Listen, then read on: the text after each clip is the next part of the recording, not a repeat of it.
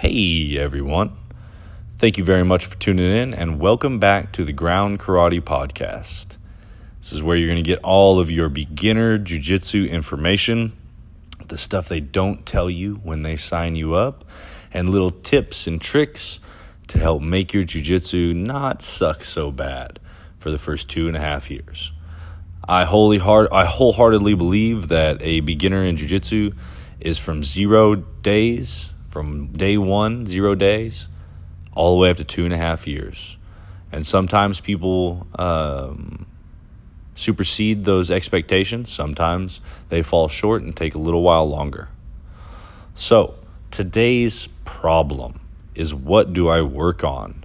That's a, that is a, a consistent question that I get from people that have experienced the basics of jujitsu. They've gotten through their their basic course and are now free to almost explore uh, unhindered the art of jujitsu.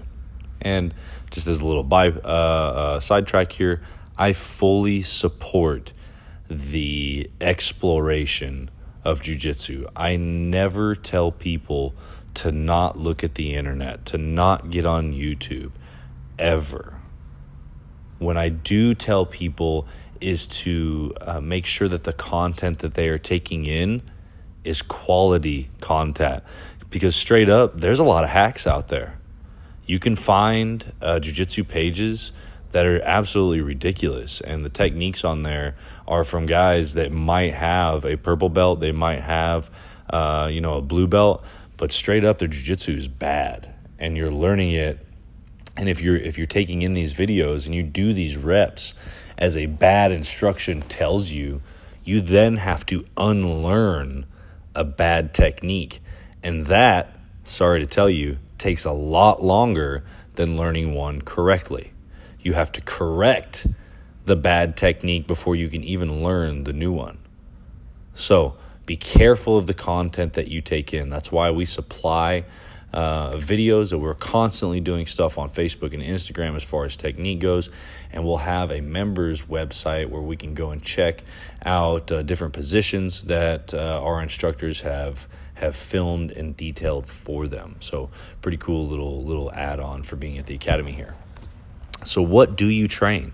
Like I said, uh, most instructors have a curriculum that they follow and have their uh, instructors follow, uh, and this is a guideline. So, first and foremost, it needs to be a technique that fits your body type.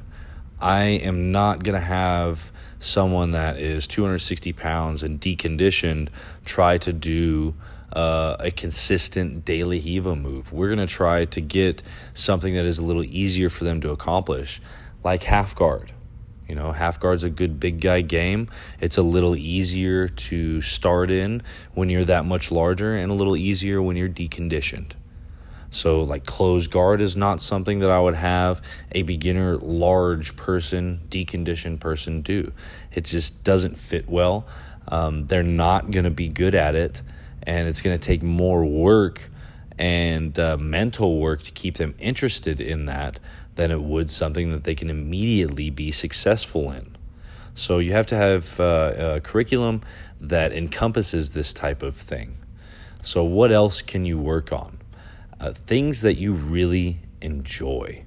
And that I think that that is something that uh, a lot of people lose sight of. Uh, of course, you have to drill and do the things that you don't like to do.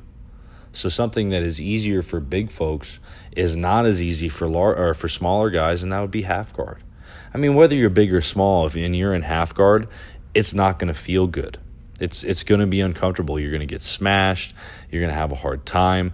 But as a smaller person, like straight up, it just sucks, man, to be in half guard and have to deal with that. So we teach smaller or smaller folks different things. So.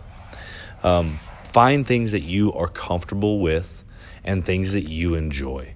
So if you think that the triangle is the coolest submission that you can possibly do to someone, do that triangle and try to do it as many times as possible through any kind of position from mount from from uh, side control from closed guard from overhook closed guard from whatever butterfly hook De La Riva anything just look for the opportunity to catch your legs in that position. So I think that, you know, what you should drill is very subjective to the person that is choosing to drill something. Uh, I think that you should be doing something A, that you enjoy, B, that fits your body type, and C, something that hopefully your instructor or professor has uh, suggested to you. Uh, at our academy, we have a we have a very personal relationship with all of our clients, and the relationship extends off of the mat most of the times. So this allows us to you know find out what we like, what what what that person enjoys, what that person likes, and then we get into their jujitsu as well as what position that they gravitate towards most often the first position that you learn, the first submission that you learn, is going to be the one that you take into battle every single time. Uh, I made a, a, another one of our on a prior podcast about how I relate jujitsu to a free roam video game, and that first weapon that you use is like the axe that you begin with, that just freaking sucks. But eventually, with enough time on the mat, with enough experience, with enough gained XP that you actually make that weapon deadly. Uh, so drill what you really want to be. If you don't know what you can be, which is often the case with beginners, this is where you should ask your instructor. Coach, what do you think a good position for me to drill is? And take the information. This is a big deal because sometimes, if you have a good coach, they're going to tell you something that you may not want to hear hey coach i want to play de la riva well bro like your guard recovery really really sucks so let's try to stay away from de la riva for a minute and let's go with guard retention drills. And after i'm comfortable with you retaining a guard say half guard to full guard or whatever then we can move on to a more advanced guard.